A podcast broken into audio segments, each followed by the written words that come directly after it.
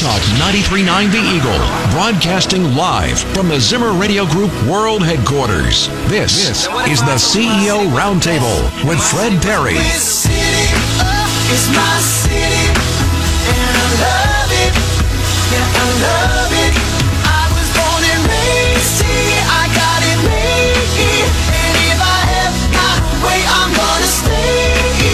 Get ready for interviews with movers and shakers from our community as we dive in for a deeper look inside Columbia. Now, here's your host, Fred Perry. And good Saturday morning. Thank you all for joining us this morning. Fred Perry, your host today. We have got a very special program planned for you. Uh, we have been very lucky to, uh, to pull someone out of retirement, uh, and, uh, get an update on, on Columbia's economy. You know, COVID-19, uh, there's two parts of this crisis. One is the medical crisis, and the other is the economic crisis that Columbia and Boone County will be facing as we start to, as a vaccine is, is rolled out and as we start to rebuild uh, our city. Uh, but we're so pleased to have uh, a retired banker, Jeff McClellan, uh, on the phone with us uh, today to uh, talk about Columbia and Boone County's economy. Jeff has been studying this thing uh, since uh, uh, 1987, so over 30 years, and so he has a wealth of knowledge about some trends and, and kind of what's been happening lately. So, Jeff, good morning. Glad to have you with us.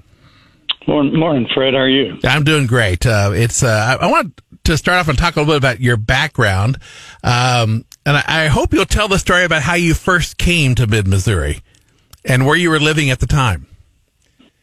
Well, I was uh, in a in a bank in Dallas. Actually, I was CEO of a of an affiliate bank. I was with a bank holding company that had about 44 affiliates, and I was the CEO of one of their affiliates. And um, I don't know, it was uh, February of '87, I guess. Mark Landrum, who was then the largest shareholder of uh, what was then First National Bank in in Columbia, he um, he started talking to me about coming to Columbia. They they were looking for a president, and uh, long story short, I moved to Columbia August 1st of 87 as president of uh, First National Bank. So that's kind of where all this began. And uh, maybe a little bit of background. One of the things that I had learned in banking is that uh, in Texas was going through a very difficult time in the mid to late 80s with the the rise of the bar- barrel of oil from 10 to 50 dollars a barrel and then back down to 10 or 12 dollars a barrel um, that big rise in, in energy costs had fueled uh, a huge expansion, primarily in real estate, and and banks were having a hard time, prim- primarily with commercial real estate. And you know, I, I thought at the time there's got to be a better way to figure out how all this stuff is happening. So when I got here, I just thought, you know, I'm going to put together some economic statistics and follow them. And because I was with a community bank, you know, I figured, you know, if I don't do it, who else is? And anyway, so that was sort of the genesis, if you will, of, of my looking at the local economy. And so, uh, when you first came to First National Bank in 1987, that was not the first time you had been in mid Missouri, correct? No, that's correct. I uh, actually had gone to Missouri Military Academy in Mexico from 1962 to 66 for high school. Yeah. So, yeah, I, that's how I got to know Mid Missouri. And actually, I had an uncle in in uh, Columbia who was the regional VP for State Farm. And in those days, the State Farm office there uh, managed both Missouri and Kansas, and my uncle was in charge of that. And that was a guy that everybody in Columbia knew at the time. His name was Don Dugan, correct? That's correct. Yeah, great man. You know, and in fact, just as an aside, you know, with uh, Hank Waters recently passing away and Yeah. Tom Atkins recently passing away. Yeah, those, those were two guys that uh, he admired and uh, he was close friends with, and yeah, it kind of brings back. Uh, some of those people that you know made Columbia what it is today. That's right. Starting back in those days. yeah, but you were actually living in the country of Mexico. Is that correct? When you when you came Uh, to that's where I was. No, no, I was born and raised there. Okay, and um, you know I was there until I was 14 when I went to MMA, and then I, I did actually for when I worked for Republic Bank, I ran the Republic Bank office there for a couple years. okay, all right, very good. Well, that's my a daughter. My daughter was born there. Okay, well, that's a, an interesting background, but we appreciate uh, you joining us this morning, and, and I wanted to um, your your you've been tracking Columbia's economy since uh, 1987, and I I guess from a historic perspective, um, what are some of the the benchmarks when you look when you look at the last 32 years, 33 years, uh, what are some things that really kind of stand out to you about, uh, you know, major turning points in uh, uh, Columbia's economy? Well, uh, let me just start with the population. Yeah. When I when I got there in um, 1987, Columbia's population was around 65,000. And when you reflect on that, you know, today, I mean, we'll we'll know here soon with the 2020 census what our actual population is now. But uh, it the population is almost doubled. You know, so the city has grown tremendously, and, and yet you you think about that, 33 years, it's grown about 2,000 in population a year. So you know that would be 66,000 versus 65. Yeah. So you know, just the the sheer growth, and it and it's interesting to me. I uh, my wife is from Jeff City, and Jeff City's population today is forty three thousand. Well, back in sixty seven, it was thirty five thousand. So you know, why Columbia? Why not Jeff City? And you know, I'm sure people will have lots of opinions when you ask a question like that. But Columbia really has experienced tremendous growth. You know, uh, St. Louis and Kansas City have certainly not doubled in the last. Uh, in the last 33 years. Yeah. Springfield may have. Yeah. But um, Yeah. anyway, you know, so I think the growth is is one thing that sort of sticks out. Two, the complexity. Um, you know, today when you look at the number of companies and and uh, oh, one of the things I've always done is looked at the chamber and REDI put together the list of the biggest companies, and that used to that list used to be fairly modest. Mm-hmm. And you know, today if you look at that list, it's about thirty different companies that have you know anywhere from a 150 or so employees up to about 8,500, like the University of Missouri. And uh, that that list has diversified greatly, um, and yet at the top of the list, you still have the companies that make uh, Columbia as stable as it has been over the last 33 years. Yeah. So And- I, I think those are a couple things that stick out. Yeah. So of course, you know, healthcare is a is a big driving uh, factor in our economy. Uh, education, uh, insurance. Uh, have you seen anything sort of challenge those three in in the over the last thirty years?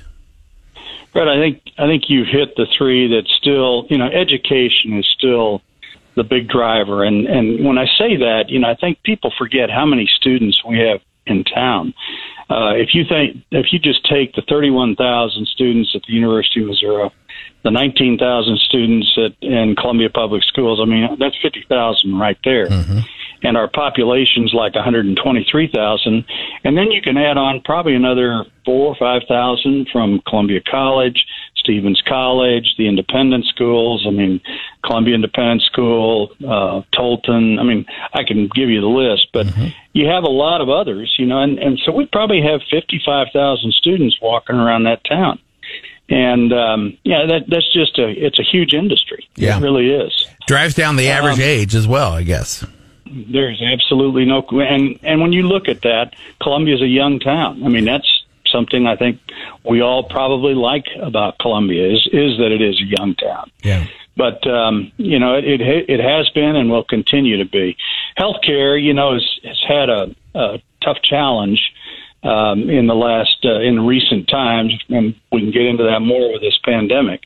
And I'd like to think it's coming back, but you know, when we when we shut everything down back in uh, March and April, I mean, you know, interestingly enough, with a pandemic, you had healthcare almost in a crisis, and uh, and insurance is still a significant part of the town, but but probably less important today than it was at one time because one of your two big players is really winnowing down its presence in town Yeah. and being State Farm.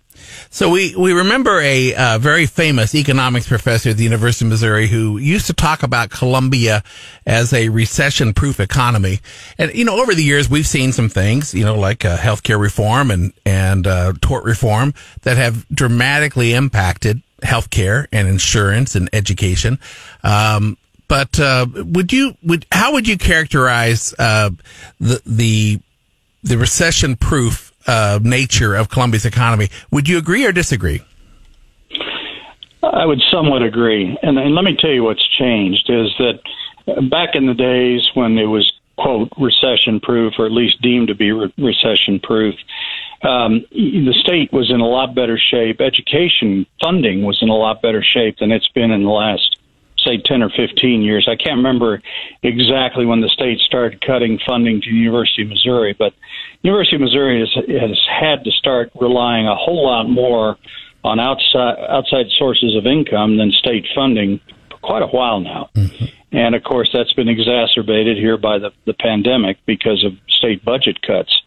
Um, so, you know, education is, is less important today, but still, you know, I don't want to diminish the impact that education has on the community because it's still a primary driver.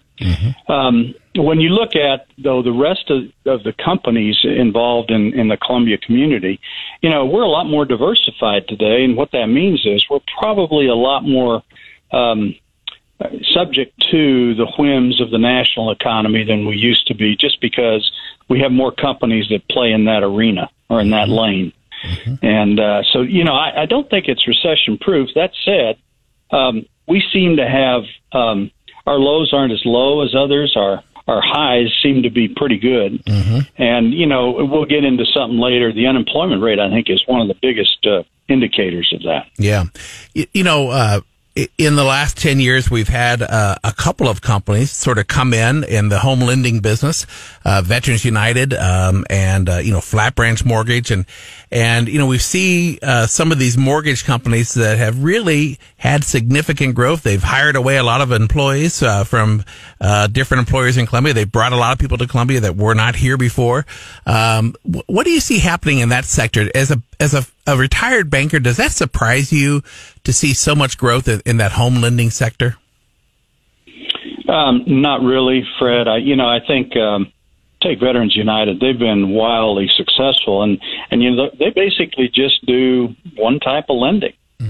And I mean, it is a you know they they lend to veterans, but Yeah. but they do it in a different way. I mean, it's you know we can talk about this a whole lot more later, but they do their job remotely, and I mean it is driven. It, you know, it's kind of like an Amazon of veterans lending. Um, It's all done remotely Yeah. and and they've figured out a, a better way to attract that business and differentiate themselves and and all the things you want to do and, and obviously provide good quality product. Yeah, big difference. And so, I mean, it's just, uh, it's remarkable to see the growth of these companies. You know, you would give, um, these, uh, you would give these presentations for, you know, for 30 years you did this around Columbia and, and, uh, Right. uh, you were on the Rotary Club circuit and, and, uh, the Chamber of Commerce and, and people loved hearing your presentations about the local economy.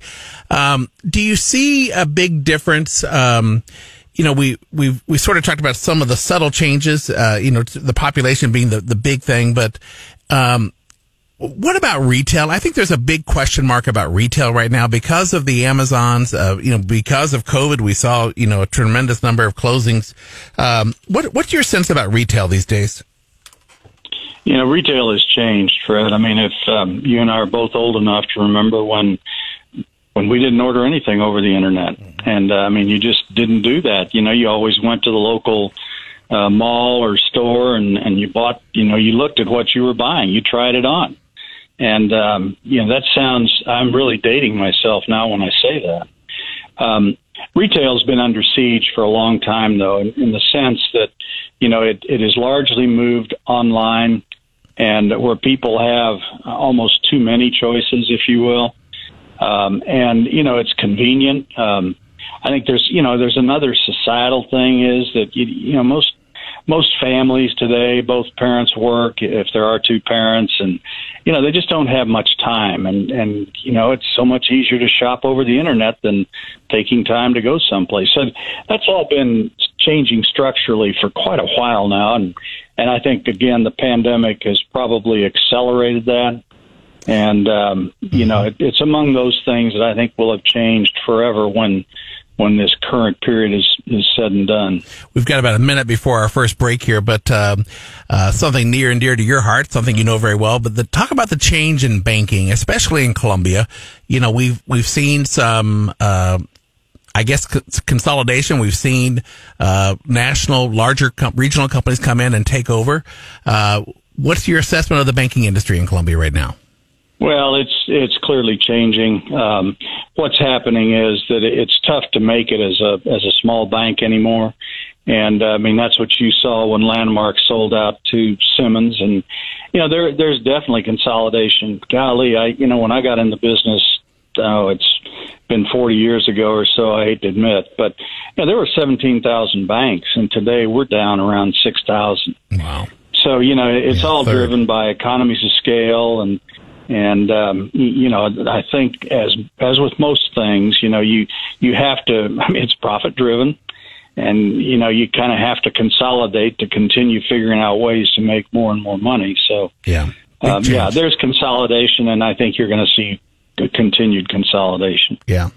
All right. We are visiting with Jeff McClellan, uh, who is, uh, for 30 plus years, uh, has been sort of the guru, uh, to go, the go-to guy for, uh, details and information about Columbia and Boone County's economy. When we come back, we're going to talk with, uh, Jeff about COVID-19 and the impact that that has had on our local economy and on the national economy. You are listening to the CEO Roundtable on Hot Talk 93.9 The Eagle.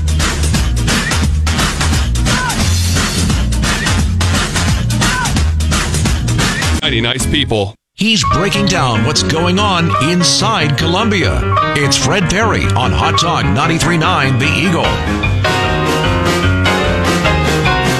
And welcome back to the CEO Roundtable. Fred Perry, good Saturday morning to you all. Glad that you have tuned in. I hope you caught the first segment of the show. A very interesting conversation with Jeff McClellan.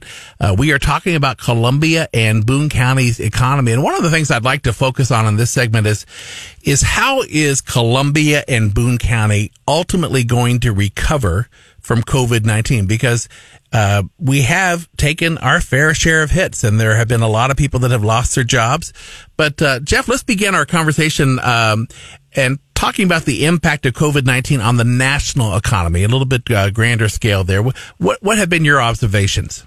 Well, let's just start with you know the, the fact that what has happened in the last six months or so is has been totally unprecedented, Fred. I mean, when you see your government basically locking down the country for roughly 45 days, and when I say that, things just came to a stop. I mean, it mm-hmm. was and it was eerie. I don't know where you were when all this started, but I mean, I, there was nobody on the streets, and mm-hmm.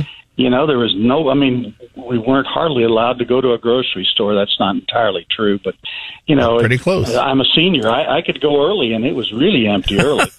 and uh, I mean, it just was. You Yeah. know, and, and but restaurants were closed. You know, it just uh, it, totally unprecedented. Yeah. And um, what was interesting to me is is what the effect was going to be on the economy and trying to figure that out. And you know, we quickly saw that we just had unprecedented numbers of people losing jobs. I think it was ultimately around 30 million, and you know, we've gained a lot of those back, but uh, but still, unemployment is still at about 8.3 or 4 percent, and um, and the point is, we, we just saw a lot of unprecedented things happen. And then on the other side, you saw sort of an unprecedented response by the government with, you know, three trillion dollars of stimulus and the Fed dropping rates to zero with very accommodative monetary policy.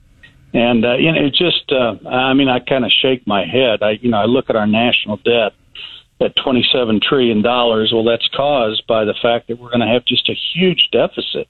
I mean, unpre- you know, trillion-dollar deficits were were not the norm. Right. Where this year our, our is going to be three or four trillion. Yeah. Um, you know, just unbelievable what what happened.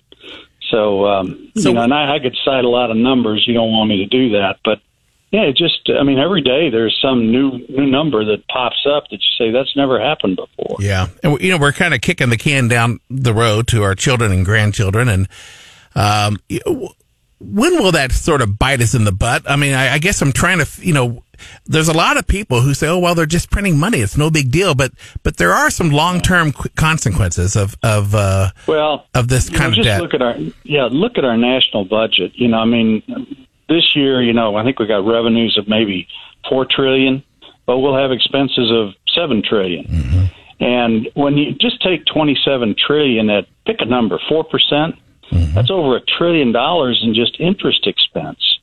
So low interest rates are masking the debt problem for a while.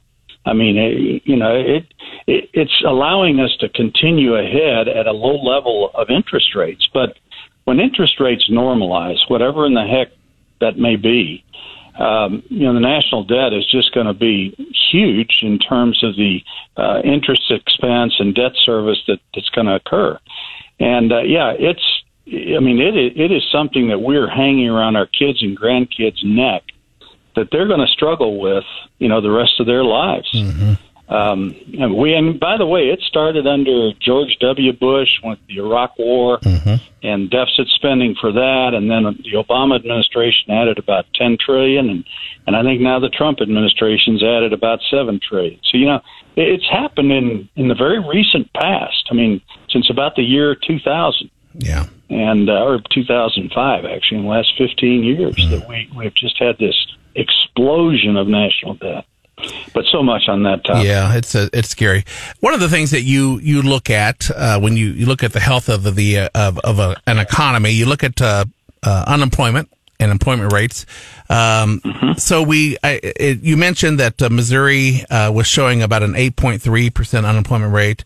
Um, or no, the na- nation was. I'm sorry. Missouri had a 6.9% unemployment rate. Uh, Boone County is in a bit better shape at 5.1, but still that's pretty high, uh, for Boone County historically. But so what's your reaction when you see those kinds of numbers? well going back to what we discussed in the last segment you know clearly columbia is not being impacted as negatively as as either the state or the nation in terms of its unemployment rate you know and, and when i say that that that's almost clinical. I mean i you know any one person out of a job i mean they're they're untold stories of hardship when you think about you know not being able to pay your rent buy food you know i mean go on and on and on.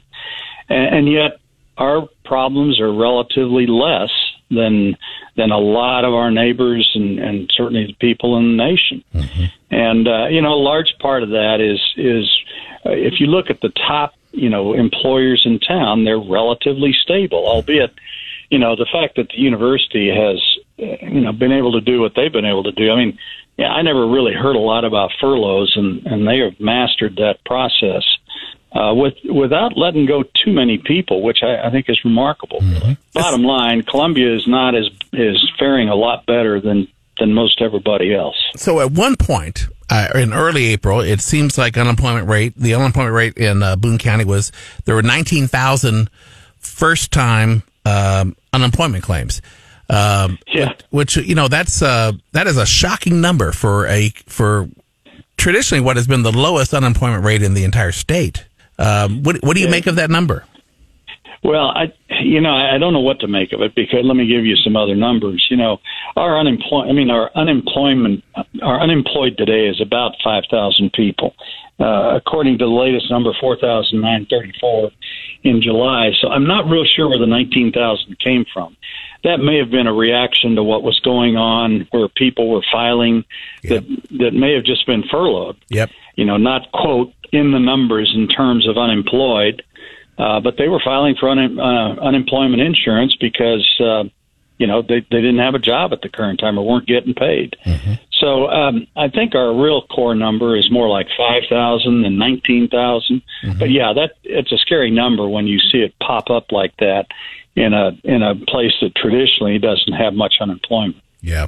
Yeah. It's, um, it, it is, it is a telltale. I mean, it really does tell the story of what's happening here in Columbia. But, uh, again, uh, we are insulated by these major employers who, who don't seem to, to, uh, feel it the way that the service sector does. I think that's one of the struggles that we have in Columbia and Boone County is that about 25% of our jobs are in the service sector. You know, these are the people that are working in hotels and restaurants and, and in the hospitality business.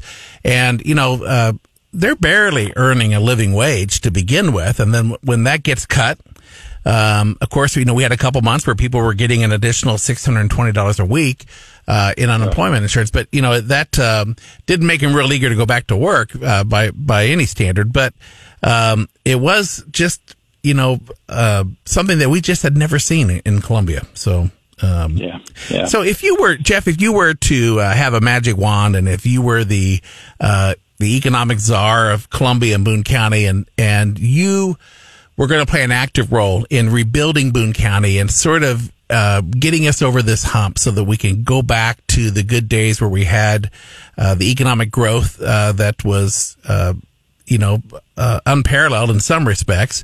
Uh, what would you, what are the, the chess pieces that you would move, on behalf of Columbia's economy to, to make things better? Well, I- I think Columbia's actually done some of that uh, over the last 30 years, if you will. But but the kinds of things that I think you know a, a REDI does, you know, trying to to attract and and grow and and retain, you know, the the people that are already here. I mean, uh, it, it sounds uh, simple, but it's not.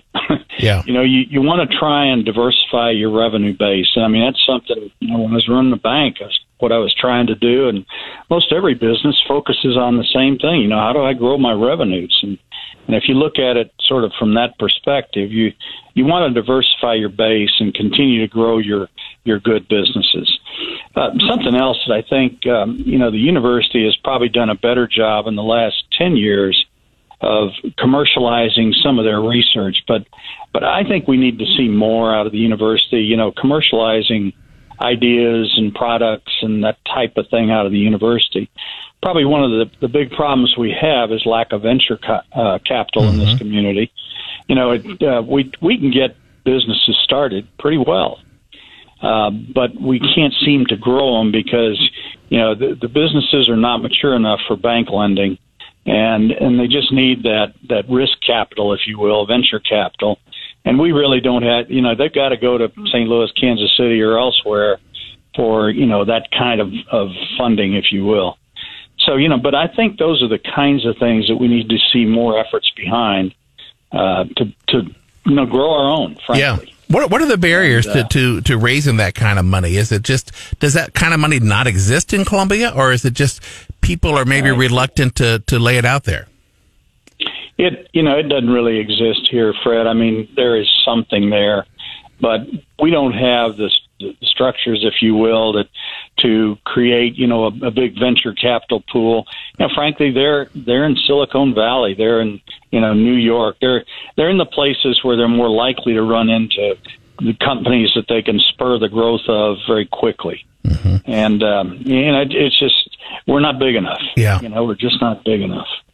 It, it is interesting to see some of the, um, you know, the the university, uh, the the transfer of technology from the university lab to the marketplace. You know, we we've seen some pharmaceutical products. Uh, we we've seen Beyond Meat. uh, You know, started in a university lab and is now a big deal. But most of their funding came from you know the the West Coast. Uh, They had to leave town. Yeah. yeah, they had to get, leave town to get the funding. Yeah, and so that uh, really is an impediment when you you think about what could Yep. come from that. Um, should the university be doing something else to sort of attract that money to to Mid Missouri? You know, um, I think there are examples of that. I think University of Texas has done probably a really good job over the years. I, you know, I remember Austin, Texas, when it was not unlike Columbia, Missouri, and today that's a million, you know, population metropolitan area, if not bigger than that. And they've done a pretty good job. You know, people like Michael Dell didn't hurt building um, a, a computer um, industry there, but you know, they seem to have done a good job, and, and other universities as well have done a good job. And I, I'm not smart enough to tell you what the university needs to do. I, I see them working in that direction, but you know, we probably need uh, a more robust effort, honestly, in, in that regard. Yeah. You know, when I you think about uh, how we sort of would rebuild after after COVID nineteen, I, I think that some of the um, s- some of the you know the resistance uh, in this community to uh, providing economic development incentives, um, you know, tax uh, waivers and so forth, Right. um, is not met with. Um, it's not exactly embraced, and I think there's a there's a big part of our community that wants Columbia just to sort of be the charming community that it is right now, or that it was ten years ago. Uh, you know, as as someone who is um, you know an armchair economist, what what's wrong with that with that with that approach? Well, you know, if we're going to compete, um, yeah, we do need to get more aggressive on the tax incentives and tax benefits because I was on the REDI board and actually head of REDI back in the 90s. And, uh, you know, we really did not compete uh, very well with, with some of the companies that, uh, that approached us because they were just getting better deals elsewhere. And I, you know, I'm not that close to REDI anymore. I, I assume that is still the case, but but you're right. There's a general sentiment in town that uh, we really don't want to compete for a lot of that business, and that you know we want to just be this nice, uh, comfortable education town, and and uh, you know as long as we do that, we're probably not going to attract those kinds of businesses. Yeah. Um, very well. Uh, when we come back from this break, uh, Jeff, I want to talk to you a little bit about job training because I, I think that is something. Uh, while we pride ourselves in uh, being sort of a uh, the capital of higher education in the state, we really have maybe missed the ball when it comes to uh, training people who are not college bound uh, in terms of the Right. the skills and, and the trades. Uh, and those are, you know, it's if you live in Columbia, Missouri, you know that it's almost impossible to get a tradesman to come to your house and, and take care of a heating and air conditioning problem or a plumbing problem or whatever. It's just, it's a real tough deal. But when we come back, we'll talk about what we can do to, to change that. Uh, we are visiting with Jeff McClellan, a retired banker, uh, spent uh, more than 30 years here in Columbia in the banking industry, uh, and uh, really someone who has just sort of taken the lead on, on watching and studying and analyzing Columbia's economy. We'll be back with uh, Jeff McClellan right after this. This is the CEO Roundtable. I'm Fred Perry. You're listening to Hot Talk 93.9 The Eagle.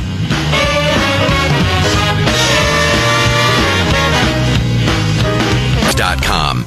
You're listening to Inside Columbia with Fred Perry on Hot Talk 93.9 The Eagle. And welcome back to the CEO Roundtable. Fred Perry, as you have been listening to uh, this show this morning, you've heard the voice of Jeff McClellan, who uh, really has probably one of the best understanding of um, of uh, Columbia's economy, Boone County's economy uh, over the last thirty years, and he has seen a lot of trends. And uh, as we uh, move towards the end of the show, we'll we'll talk about some of the surprises that Jeff has has noted uh, from the last thirty years. But I want to continue our conversation about just sort of the uh, the lack of vocational training um, for the trades and, and special skills. Uh, we do, uh, we think we're very close to getting a Ranken Technical College uh, campus built in uh, southern Boone County, which I think will make a big difference. But um, just over the years, Jeff, as you have watched that trend, uh, how would you assess uh, our need for vocational training?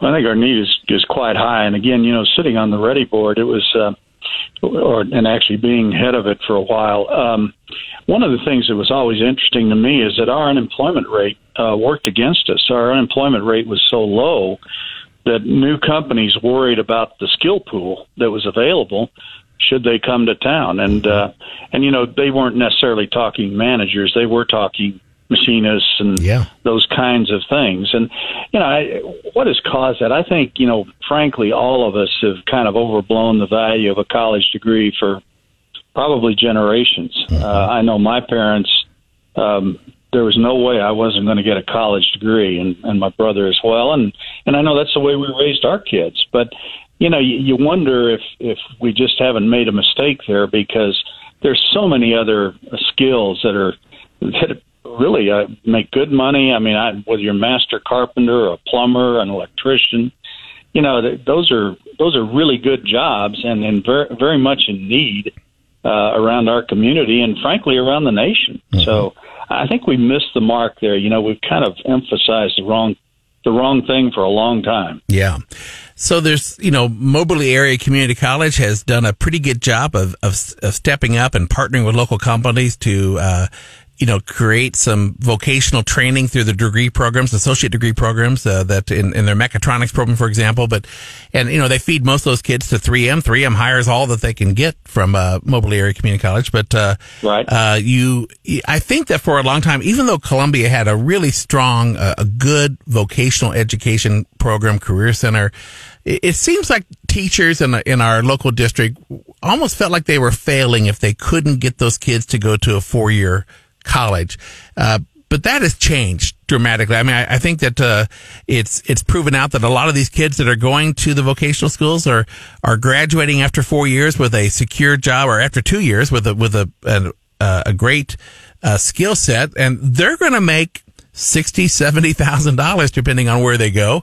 Uh, a lot more sometimes than the four year grad. So it's it's a That is correct. an interesting change, and uh, and that is correct. and we just haven't embraced it as a community. But I, but I think uh, we're starting to open our eyes and, and have made some some progress in, in that area. Um, Yeah, and an associated problem with that is the debt that kids come out with after they go to college. You Yeah. know, and Yeah. how they how they retire that debt when they don't have that much of an income. Yeah. I want to talk about some of the, uh, the the biggest changes that we might expect to see in our economy as a result of COVID nineteen. And you know, there's been this shift to. I was having uh, lunch with some guys today, and and uh, the, one of the things that we were, uh, or yesterday, we were talking about uh, the the change. Um, in the workforce and, and how we once thought six months ago that if our employees worked remotely or from home, they were just going to be slacking. But I think a lot of us have discovered that our employees are a lot more productive when they work from home. So I want to talk about online learning and, and remote work and, and sort of, you know, how much of, of that is COVID going to uh, cause to happen in our local economy? Well, you know, I wish I was nearly smart enough to tell you exactly all the changes that are going to occur because of the pandemic. In fact, if I was really smart, I'd be making a lot of money. But, but there's no question. I mean, you're hitting on a couple that are, you know, are probably going to be changed forever. Uh, the remote, you know, the I'm not going to call it the advent of because there were remote workers prior to the pandemic. But I think what's happened is that you know employers as well as employees have realized that you know it it may work better than actually being in an office Yeah. and um, for a variety of reasons, which we don't have time to get into here. And likewise, I think the whole teaching profession, you know, the, or the learning uh, profession, if you will, uh, is going to be changed dramatically as we grow go forward. And I'm not sure I'm smart enough to figure out exactly what all that means, but but the pandemic is going to cause profound changes in a lot of different areas. And you know, retail I think is another one. I think you know the the Amazons of the world and the WalMarts of the world are doing great because they have so much so much so many online sales. But even even look at your grocery stores that now sell so much online. You know, you just drop by, get in line, pick up your groceries. Yeah. You don't even go inside. Yeah. You know, and and I think so so many things are changing that way now.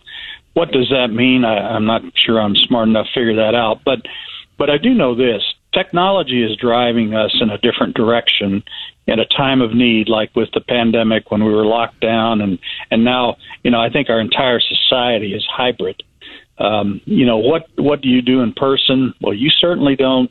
You know, you certainly don't gather together, whatever the forum or venue is. We just don't do that anymore Yeah. and we're not going to do it until you know the the uh, COVID nineteen becomes just another flu strain. You know that is, we have a vaccine, we've got the proper therapies and all that kind of stuff. That you know, it, yes, it's there, but it's just another disease that we can get. Yeah. And um, and and I think a lot of these things will have changed by then.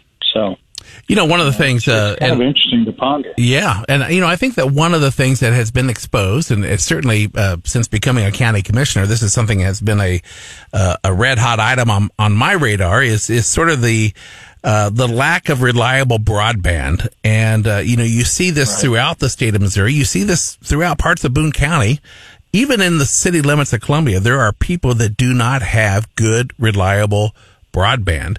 Um, any thoughts on on what's going to have to happen with that sector to get caught up with with the new demand? Well, you know, again, I think, um, you know, necessity is the mother of invention. Something I've heard all my life. Yeah. You know, this is just going to accelerate a lot of that type of conversion. I mean, it just has to, because you know we all want things right now. We want them to work right, and you know, and when when they don't, you know, you're totally frustrated anymore if your internet's not working. Know, It's like, what can I do? You know, you feel paralyzed. So I think it's going to accelerate that, Fred, to answer your question, and uh, so that all of us have, you know, the ability to at least, you know, access stuff like that. Now, whether we will or not is another question. But uh, Yeah. I think it's going to be far more available than it has been. Yeah. Before we wrap up the program, I want to spend a few minutes talking with you about some of the, the biggest surprises that you have seen uh, coming out of the COVID 19 or, or coming through the COVID 19 pandemic. But uh, what what is what's one of the economic indicators that has really surprised you? I can tell you the one that surprised me this year. It's our housing market.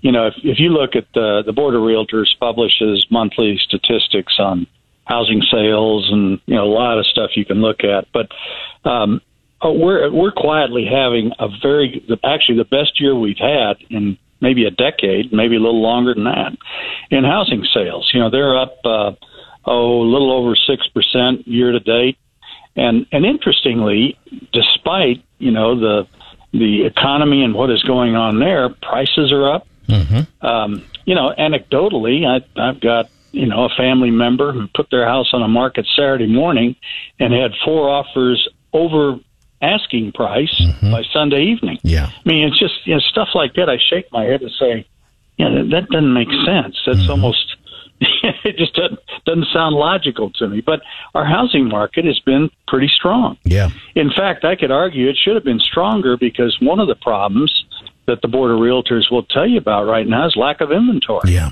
You know, there there are not enough houses on. I think we're down to about 1.2 months of inventory. You know, in, in our market, which is very very low. Mm-hmm. And and I know the amount of housing under 200,000 is less than a month. Yeah. You know, and, and that's where the greatest demand is. Yeah. Uh, That's So, one of the know, things. That, that stuff surprises. Yeah, I mean it is uh, it is remarkable, and and it's uh, uh, you know, and prices have been great um, in, in because it's certainly a seller's market, and uh, uh, but I think that uh, there's going to be realtors are going to be happy to see the inventory get back to what was once normal. So anyway, it's been a That's a real struggle. Um, kind of just uh, uh, I want to talk a little about vulnerabilities and, and kind of uh, some of the things that uh, where Columbia might be overexposed. Uh, um, you know, one of the things I, I sort of worry about is the uh, the lack of affordable housing in our community. Uh, some of the um, you know the lack of vocational training. But do, do you see other areas where we're somewhat vulnerable uh, in Boone County? Um, you know, when I, when you ask a question like that, Fred, I always think about what do we depend upon most, and you know, you, you think about the University of Missouri, and uh, I, I worry about their funding challenges. You know, I I worry about this sounds crazy their viability long term. You know, and I'd say that almost about any I mean uh, learning institution right now. How how is learning going to change with with what is going on right now? Uh, you know, what if MU has to shut down in the next week or month or two months or Yeah. you know what I, I mean that's that kind of stuff scares me because we are highly dependent you know on the educational machine in that town and and you know something structurally goes wrong with it it could have a huge effect on on our community Yeah. and uh, I mean, you know, you look at look at the downtown buildings. Gosh, I remember 15 years ago, there was hardly anything over you know five stories tall downtown. Yep. And and there's been a transformation. I mean, there really has been. Yep. Um, but anyway, I, you know that that kind of thing. But it's kind of like you know when I was in banking, you'd look at your customer, and if they were selling two thirds of their goods to one customer, you you worried about it. I mean, it's great for them, but you worried about if they lost the customer. Yeah. You know what happened to their revenue stream? Well, same thing with was same thing with Columbia. You know, what if we, what if uh, education really gets impacted by this? And I'm not sure I know what I mean by that statement, but uh, Well, I mean, I think We we've seen it very heavily. Yeah, we've seen it with COVID nineteen and and sort of the transformation that's, That's taken right. place. And and so, uh, hey, right. last March when all these students left Columbia, Missouri, I can tell you we felt it as a community. And uh, there's no question. yeah, and so it it but that is a, a an interesting vulnerability, and and uh, we just have to hope that things get back to normal as quickly as possible. But uh, Jeff, I want to say thank you for taking time out of your morning this morning to, to spend time with us. You you always have such great insight and uh, such a, a knowledge of, of sort of what makes Columbia tick, and uh, we'll look forward to having you back on the program again soon. Okay, thanks, Fred. I enjoyed doing it. Absolutely. That is Jeff McClellan, a retired banker. Uh, you probably knew him from First National Bank and Landmark Bank, and uh, but uh, for many years here in Columbia. But uh, he uh, certainly, uh, we are thankful that he is uh, keeping track of things and and uh, can give us the insight that we need. We'll be back next Saturday with another edition of the CEO Roundtable, and uh, we certainly hope that you'll join us again next Saturday morning. I'm Fred Perry. I'm your host of the CEO Roundtable, and you are listening to Hot Talk 93.9 The Eagle. This city is my city, and I love it. Yeah, I love it.